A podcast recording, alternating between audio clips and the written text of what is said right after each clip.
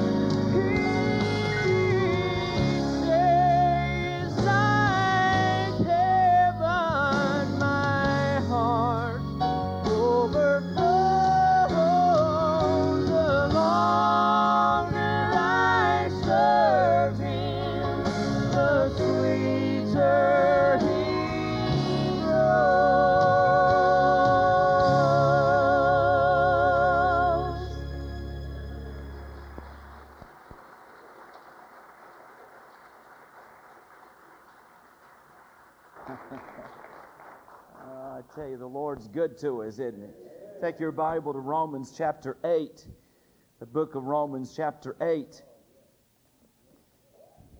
I've been battling a sore throat for the past two or three days, which is bad enough for a speaker, and then get in one of these, how would I call them, snot building services. That don't help any, does it? Amen. I'm sorry, I forgot this Sunday morning. Amen. Them's Wednesday night terms. Amen. I like it when the Lord squeezes my heart, don't you? I like it when His presence is real. I know some are very critical of emotions in services, but God made us emotional creatures, and we are to worship Him with our whole being, and that involves our emotions. And I, I thank the Lord we can worship Him. Good to have Lisa home today. Lisa, where you at? I saw her early back here. Good to have Lisa Dean in. You and Brian fighting again? Is that why you're here this weekend? Good to have Lisa home. I didn't get to go to the concert Friday night, but everybody has told me what a wonderful job that Justified did and how the Lord blessed them and used them and how they were honorable to the Lord and, and all that they did, the way they sung and everything about that. And I praise the Lord for it, and I thank the Lord for them. Let's give them a good hand just to let them know we love them, praying for them, and appreciate them so much. They'll be singing Saturday evening.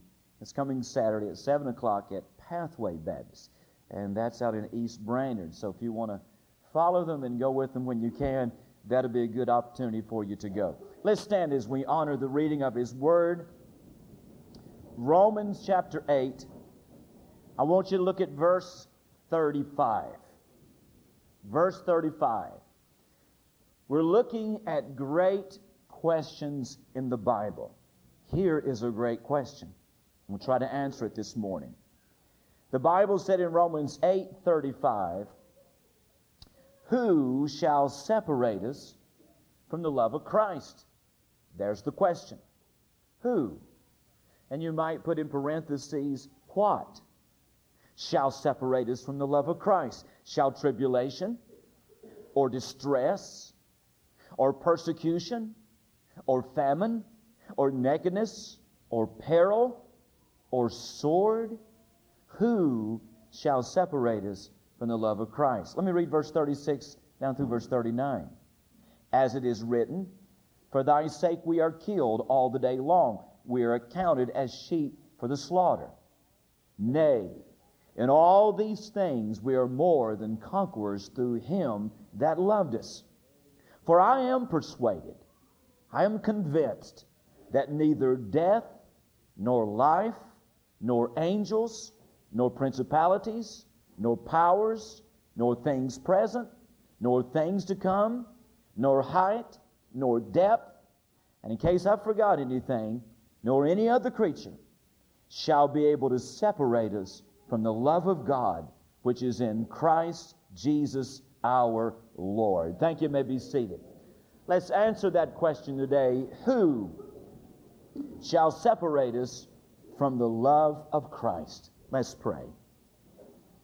Father, this morning we pause to give you praise.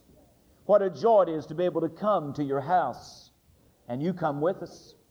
What a joy it is, Lord, to assemble together as brothers and sisters that have experienced salvation in the Lord Jesus and then to personally meet you in those services. Thank you so much for being with us today. Thank you for your love. And as I come to you this morning, I offer myself as a vessel. As limited as it may be, I offer what I have and give it to you. That you this morning might channel through me and that you might speak through me and use me as a vehicle to communicate your precious word. We want to know your word. We want to be faithful to your word. We want to build our lives around your word. We want to be a preacher of the word. So take the word this morning and use it in our life. And Father, through us today, speak to our hearts about what you want to talk to us about in this service. And we'll thank you and praise you for it is in Jesus' name we ask these things. Amen. I think about a story I read one time, Charles Spurgeon, when he visited one of his students, visited the church of one of his students. Spurgeon, of course, had the Bible college and trained preachers for the ministry. And he visited one of his students out in the countryside. And when he got there, he noticed on top of the church was a weather vane. And on the weather vane was inscribed the words, God is love. Spurgeon looked at the young pastor and he said, Do you mean to imply that God's love changes like the wind? And immediately and quickly the young pastor said, Oh, no, no, no, no, that's not the message at all. The message is that God loves no matter which way the wind is blowing. Well, I want to say to you this morning that God loves us. And He loves us no matter which way the wind blows. As you know, for the past few Sunday mornings, we've been looking at great questions in the Bible. And we began in, by looking at the question of the Philippian jailer in Acts 16.30, where he said, Sirs, what must I do to be saved? The second question that we looked at was the question of the psalmist in Psalm 27 1, when he asked the question, Whom shall I fear? The third question that we considered, and it was the question we considered last Sunday morning, was the question asked by Job in Job 14 14, If a man die, shall he live again?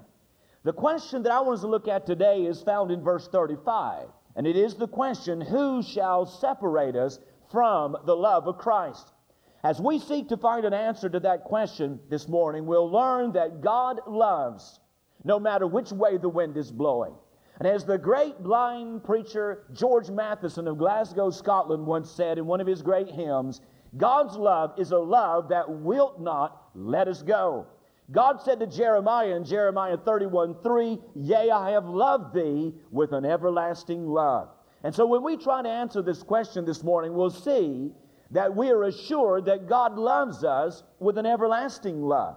And we'll see that it is a love that the love that endures no matter which way the wind blows. Now Romans chapter 8, let me just say a word about it and then I'll get into the message and try to answer the question. Romans chapter 8 is a great chapter in the Bible. Martin Luther once said that the eighth chapter of Romans is the masterpiece of the New Testament. J.R. Macduff said of the chapter that if the Holy Scripture was a ring and the epistle to the Romans its precious stone, then chapter 8 would be the sparkling point to that jewel. It's a great chapter. It's a chapter that begins with no condemnation and it ends with no separation. And in between, we're assured of our justification, we're assured of our sanctification, and we're assured of our glorification. I love the way Peter J. Pale in his little class notes he spoke of chapter 8 as when we come to chapter 8, we're leaving the land of bondage and we're entering the land of Beulah. It is a great chapter. But I've drawn your attention to the question presented in verse 35. But as you look at the closing verses of Romans chapter 8, you'll find that that particular question is actually the last of several questions that are asked. For example, in verse 31, the question is asked if God be for us, who can be against us? The question is asked in verse 33 Who shall lay anything to the charge of God's elect? In verse 34, the question is asked Who is he that condemneth? It is then that we find the question in verse 35 Who shall separate us from the love of Christ? So I want us to look at that question this morning. And we'll find that as we try to answer that question, that its arms will reach out to the other questions. But we'll focus upon the statement or the question, who shall separate us from the love of Christ? Jot down the three main points and the points underneath, and I believe they'll be a blessing to you this morning. The first thing that I want you to see is this.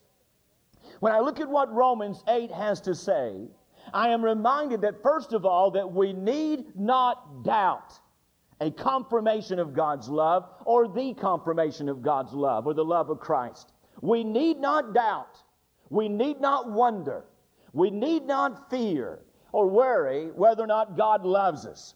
You see, it's very possible that there is someone here today that may question or doubt the love of God for you.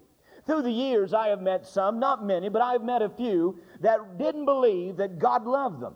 And occasionally I've spoke to someone and witnessed to them about their need of Christ. And a couple of times, a few times, someone has said, but preacher, God doesn't love me. And upon other, upon more investigation, I've found that usually their doubt of God's love was due to a false and a faulty standard of measuring the love of God. For example, I have found those that use the standard of wealth and poverty to measure the love of God. Here is an individual that has very little in this world, and they live in conditions of poverty. They view the wealth of another as the indication of God's love. What they do is they interpret the fancy home, the nice home, the fancy car, the expensive clothing, the abundance of food they have as an expression of God's love. And they reason that God must really love that person. He has given them so much and He has blessed them with so many things. But on the other hand, here they are.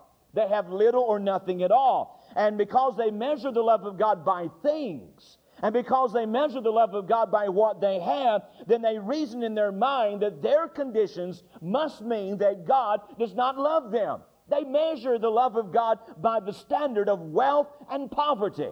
I have met those or known of those that measure the wealth or the love of God not only by the standard of wealth and poverty, but those that measure the love of God by the standard of health and adversity. There are some that have the ideal that if a person is well, and they have good health, it must be an indication of God's pleasure and it must be an indication of God's love. Here is one that has health.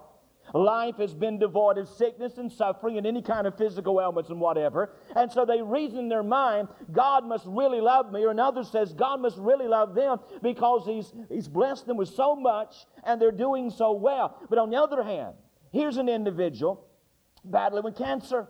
Here's an individual that's battling with some other physical ailment. And so they use this, when they use this standard of measuring the love of God by health and adversity, then they reason in their mind, God must not love me. He loves that person. It's obvious he really loves them. For look at them. They're well. They've never had a problem in their life. But here I am.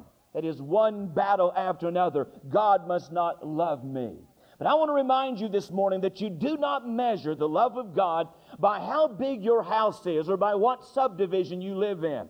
You do not measure the love of God by whether or not you have a Mercedes or a BMW in your driveway. You do not measure the love of God by a six figure income. And neither do you measure the love of God by either the presence or the absence of cancer or some other physical extremity.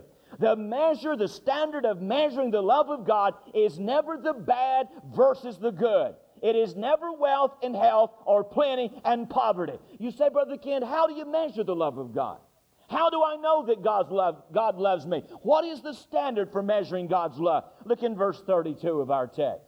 There you find the standard of measuring the love of God. You see verse 32 in the words, He that spared not his own son, but delivered him up for us all. In that one statement there, you are given the standard for measuring the love of God. You say, how, does, how do we see the standard of measuring of God love, God's love in these words? Well, think with me. Think with me, first of all, of the expression of God's love. Look at verse 32 again. Notice the words there that He delivered, but delivered Him up for us all. He's talking about the cross. Now, you don't know how God, how to know that God loves you this morning. May I say that the cross is the confirmation of God's love. The cross is the demonstration of God's love. It is in the cross, listen to me, that God shows His love. It is in the cross that God declares His love. It is in the cross that God proves His love. If you want to know whether depth and the height and the breadth of the love of God, there is no greater proof of God's love than the cross of Jesus Christ. As John 3:16 so wonderfully declared, God so loved this world that he gave his only begotten son. How you say, preacher, does God love me? Look at the cross. There is the confirmation of God's love. That's how you measure God's love for you, not by what you have, not by how well you are, but by what Christ did on the cross. It is God's love being expressed. But think with me also, not only the expression of God's love, but look also in verse 32 that he not only see that expression, he delivered up he delivered him up for his all. But notice just preceding that the words, He spared not his son. Underscore the word spared for just a moment. The word speaks of not being lenient.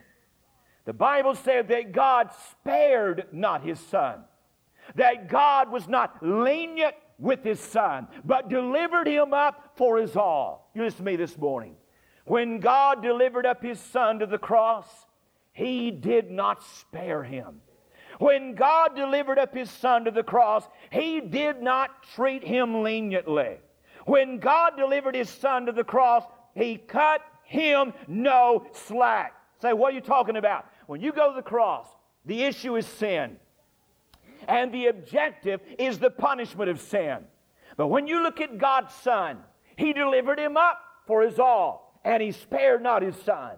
He was not lenient with His Son. Instead of lessening the weight of sin's penalty, God placed on Christ the full load.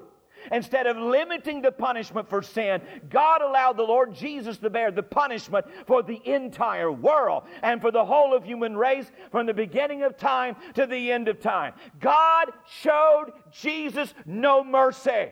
He allowed sinful men to beat him. He allowed sinful men to scourge him. He allowed sinful men to mock him, to spit in his face, to disgrace him, and to subject him to the worst kind of death that mankind has ever known. There was no leniency. There was no mercy. There was no restraint or restriction to the sufferings of Jesus on the cross. You might say that the wrath of God was poured out on him without measure. How do I know God loves me? Look at the cross. Look at what Jesus went through. When you look at his sufferings on the cross, how dare one of us suggest that He does not love us? Don't tell me God does not love you. Don't tell me God doesn't love me. The cross is the confirmation of His love, not by what I wear today, not by the house that I live in, not my health, but the confirmation of God's love is that He spared not His Son, but He delivered Him up for us all. That's the proof of the love of God. In St. Paul's Cathedral in London, there's a life size marble statue of Christ writhing in anguish on the cross. And beneath the statue is the words, This is how God loved the world. And when you look at Jesus on the cross, you see how much He loved us. We see how much He loves us. Now, listen to me. Does God love us today? The cross is the confirmation of that love. You want to know something about the love of God? And if you want to know something about the height and the depth and the length and the breadth of God's love, then let me suggest that you roll back the pages of time and you walk up Golgotha's brow. And when you reach the place where there stands three crosses, you go to the middle cross. And there at the top of that cross, you write the height of God's love. And then you stoop down beneath the nail pierced feet, feet that never touched sin or walked in sin. And there you write the depth of God's love. And then you walk to the left of that cross, the side where the heart of God beats, the heart that loved you and the heart that loved me, the heart that bore our griefs and sorrows, the heart that wept over lost condition of sinners. And at the fingertips of that bruised and bleeding hand, you write the length of God's love. And then you walk to the opposite side, to the right hand, to the everlasting hand, the hand that cradled this universe and the hand that was dipped in the sea of eternity to form these worlds, and the hands that blessed the little children, and the hand that lifted the woman that was taken in adultery, and the hand that rebuked the winds and the waves. And there you write the breath of the love of God. How do I know God loves me today? The cross tells me God loves me. It is the confirmation of His love. And when I look at the fact that God showed no leniency to His Son, spared not His Son, but delivered Him up for His all, I'm able to sing, He loves me. He loves me. He loves me. This I know. He gave Himself to die for me because He loves me so. We need not doubt the love of God. Listen to me. In the balcony, in the wing, all across this building, you listen to me. You are loved by God, and you need not doubt that love. The cross is the confirmation of that love. Can I get an amen right there? Well, jot down the second thing I see in the chapter. Not only do I see, as I look at Romans 8 and wondering if we can be separated from the love of Christ, I not only see that we need not doubt a confirmation of His love, but we need not deliberate a limitation to His love. Now, there may be someone in this building today that feels that God could not love somebody like you. And you think that in the light of the life that you have lived. You feel that way because of the sins you have committed. And you feel that way because of the way you have lived through the years. And you say to yourself, and may even say to me, Preacher, God could not love someone like me. You don't know what I've done. You don't know how I have lived. You don't know how far I have gone. Preacher, God could not love me. You listen to me today. There is no limitation to the love of God. Let me show you what I'm talking about. Look in our text. One, you see the objects of his affection. I medit- as I meditated this week on verses 31 through 39, I was struck by the number of times we find the little word us, us, us. Notice, for example, verse 31. You see the statement there, if God be for us. Also in verse 31, who can be against us? Look at verse 32, delivered him up for us. Verse 34, you see the statement he maketh intercession for us. Verse 35, who shall separate us? Verse 39, nobody's able to separate us. Six times in five verses, you find that little word. It's a little word, two letters, but a word that is bursting with implication. It is a word that indicates the objects of God's love. It tells us who God loves and to whom He has manifested His love. But furthermore, that little word us, it takes down all the fences, it removes all the boundaries. A little word, two little letters, but it throws its arms around people of all classes. You see, that little word us takes in the rich and it takes in the poor. It takes in the upper class, the middle class, and the lower class. That little word takes in the Jew, it takes in the Gentile.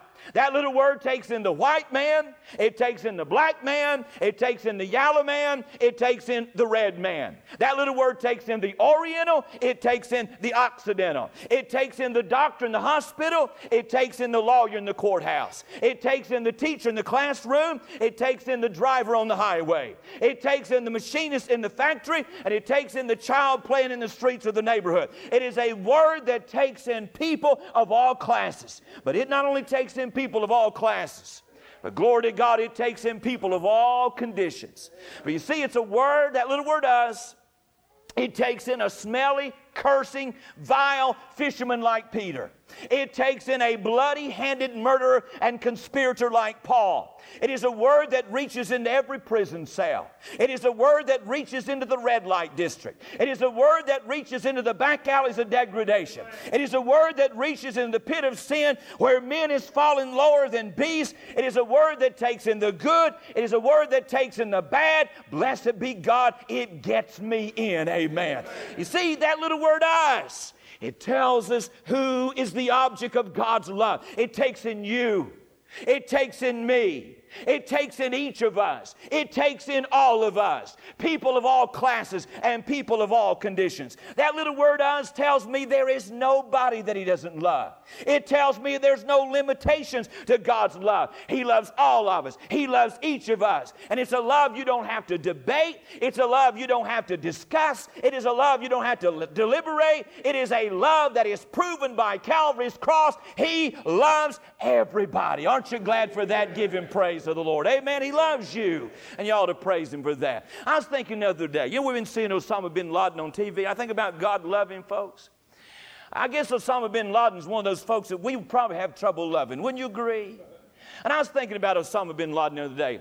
And I thought to myself, I would not want to be in that old boy's shoes when some Navy SEAL team or some Rangers or Green Beret find him in whatever cave, he, cave he's hiding in. I would not want to be in his shoes, would you? If you think that they're going to read his Miranda rights to him, then I believe you're a little bit fooled.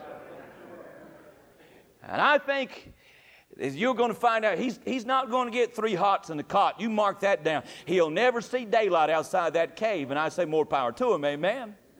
In fact, if it was me, I'll just tell you how I feel about it. You know how I am. I just tell you how I feel about it. If it's me and I was a Navy SEAL, of course, I'm a retired Navy SEAL, but if I was back in the Navy SEAL again, I tell you what I'd do. If I called him in a cave, I'd take me a pair of pliers, a pair of pliers. I'm from North Carolina, pair of pliers. And I'd pull his fingernails and toenails out one at a time. Then I'd have no boy hold this hand up and I'd shoot one finger off at a time. Then I'd hold this hand up and I'd shoot one finger off at a time. Then I'd stick his legs up in there and I'd shoot all 10 of his toes off one at a time. Then I'd take me a belt sander and I'd shave him. then I'd get me a dull pocket knife and I'd cut both of his ears off. Then I'd take me a hot searing iron and I'd burn the letters NYPD and NYFD on his belly, and then I'd flip him over and take a regular sewing needle and regular sewing thread, and I'd sew American flag to his backside, and all of that before I really got rough with him. Say amen right there. And I'd do it all. Of course, I do it all in Christian love. You know how that is. But it's very easy for us as Americans to hate somebody like an Osama bin Laden. But the simple truth is here's the marvelous thing God loves somebody like Osama bin Laden as much as He loves me. He falls in the category of God's whosoever. Now, don't misunderstand me. I have no sympathy for what's coming to him. But God loves him just as much as he loves me. What I'm saying to you is this there is nobody that He doesn't love. He loves me. He loves you. It matters not who you are, it matters not what you have done. We are the objects of the love of God. Isn't that a thrilling thought? But if that's not thrilling enough, you not only see the objects of His love, but you see the outcome of His love or the outcome of His affection. For look at the last five words of verse 33. Look at that statement there. It is God that justifieth. Oh, listen to me. Right there's a statement we could just stop for about 30 minutes and shout on it. It is God that justifieth. What does it mean, justifieth? What a great word. What a great thought. What a great truth. What is it? The word, in simple definition, means to make just or to make innocent. It's a forensic term describing the judicial act of God by which He pardons all the sins of those who believe in Christ. And he accounts them and he accepts them and he treats them as being righteous. Now, you think about it for just a moment. You think about what you used to be. You think about how you used to live. You think about how you deserve to go to hell. I deserve to go to hell. And I don't want to burst anybody's bubble, but there's not a soul on the sound of my voice that deserves to go to heaven. Every one of us deserve to go to hell. But instead of going to hell, God's made us his child. He, it's, it's amazing how he take the, takes those whose lives were the epitome of evil and wickedness and sin, and he declares them clean. He declares them righteous before him. He takes this old boy that had a bottle in his hand and he puts a Bible in his hand. He takes this old fellow over here that was the shame of the community and he makes him the pride of the church. He takes this old fellow over here that his mom, that moms and dads warned their children about and puts them in a Sunday school class teaching those very same children. What am I talking about? God taking hell deserving sinners and declaring them righteous through Jesus Christ, his son. That's what it means to be justified. Now, friend, if that's not love, I don't know what love could be. When I think about what I used to be, think about what He has made me, I have to say, He loves me. He loves me, this I know. There is no limitation to the love of God. Can I get an amen there? No limitation to His love. Again, no matter who you are or what you have done, God loves you. But look at the third and the final thing, and I draw your attention to our question. And I look at his, the question, and I look at it as its arms reaches out to the context. It tells me that I need not doubt a confirmation of God's love, that God has confirmed his love on the cross. I don't have to worry or doubt that he loves me. He loves me. The cross proves it.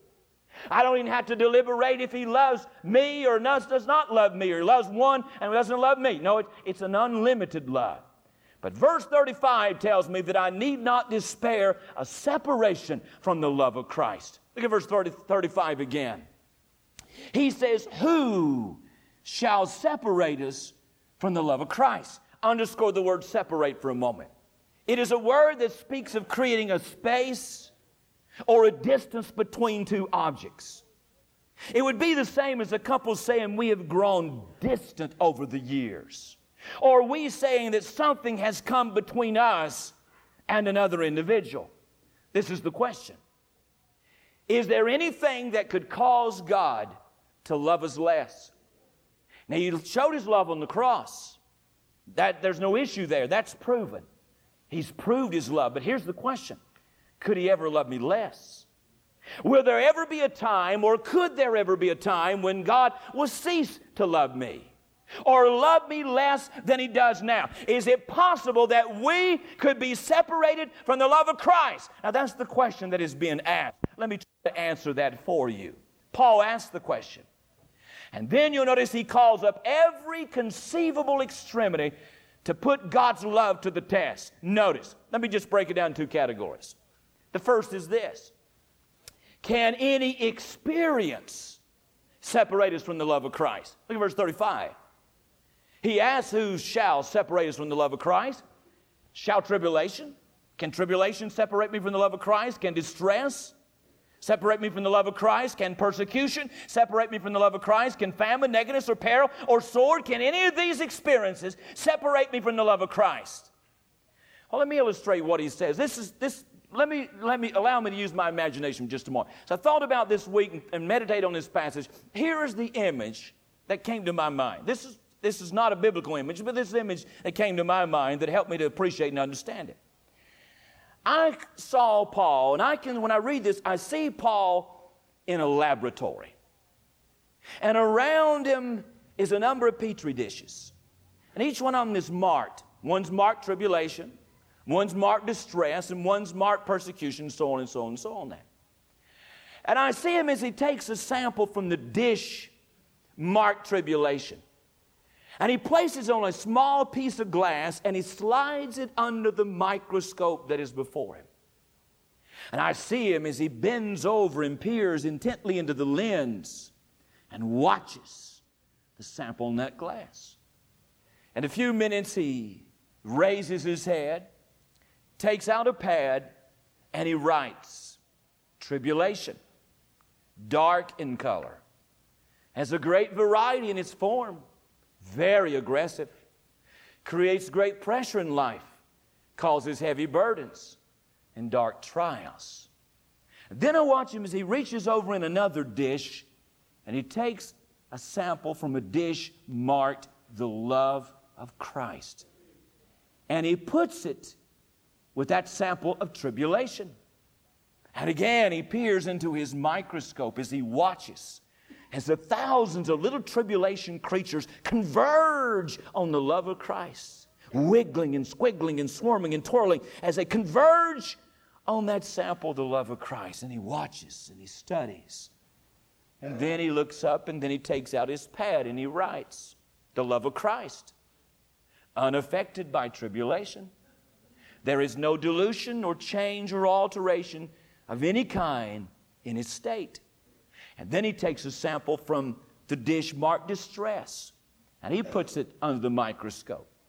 And after observing it for a while, he writes on his pad distress, contracts very quickly, causes life to feel as if in a very narrow place, like being between a rock and a hard place. And once again, he reaches over in the dish marked the love of Christ and he puts it with that distress and he studies it.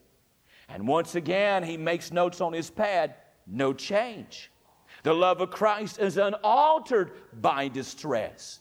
Then he takes a sample from the dish marked persecution and he studies it, notes his finding, constantly producing other life forms such as famine and nakedness and peril and sword. Extremely aggressive, very aggressive in nature.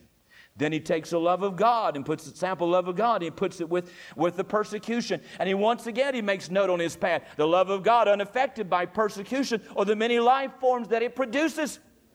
And then he takes a piece of glass and he puts tribulation on it. And then he puts uh, distress with tribulation. And then he puts persecution with all of it. And then he puts the love of God in the middle of it all. And he watches as all of them violently attack the love of God, but the same conclusion. He walks over to his desk, turns the index of an old, well worn book, and he looks up the word tribulation, the word distress and the word persecution and follows the references. And then he writes tribulation, distress, persecution, common experiences of life, unavoidable, no immunity. My source, Psalm 44 22. For thy sake we are killed all the day long, for we counted as sheep for the slaughter. Romans 8 36. And he continues to write. Place samples of each with samples from the love of Christ to determine if the love of Christ could be affected or altered by each or all. And conclusion, nay, in all these things we are more than conquerors through him that loved us. Paul is putting the love of God at that. He's not through. Look Down in verse 38. Not only does he ask, can any experience separate us from his love, but can any enemy separate us from his love? Verse 38, he talks about death, life, angels, principalities, powers, things present, things to come, nor height, nor depth, nor any other creature shall separate us. Let me use my imagination again. This time I do not see him in a laboratory. I see him on a battlefield. And I see him surrounded by the great enemies of the soul. And each one stands there in attention, dressed in their battle array. Paul walks up to the first one. He's dressed in a black uniform.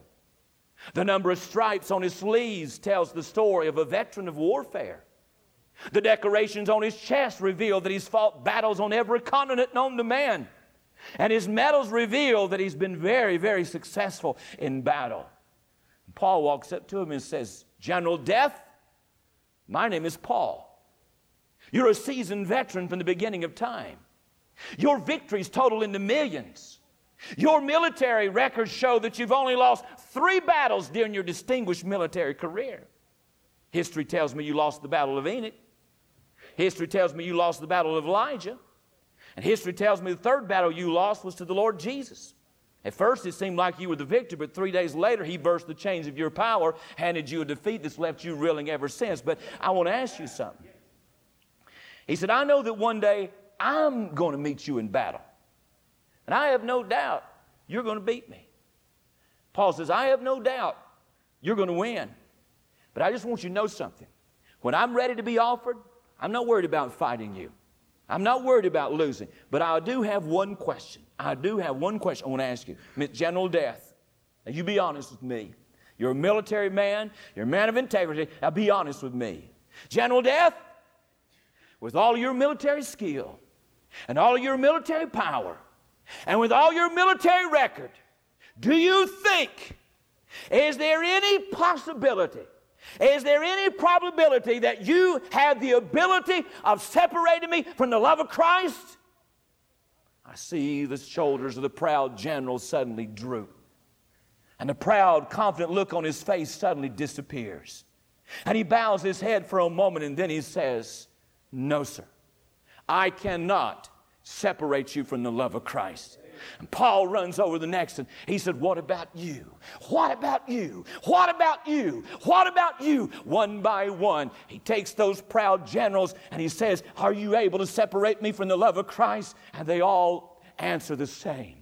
And Paul steps back and he bursts forth in the refrain For I am persuaded that neither death nor life, nor angels, nor principalities or powers, or things present or things to come shall separate me from the love of Christ. Hey, listen to me. Is there any danger that we could be separated from the love of God?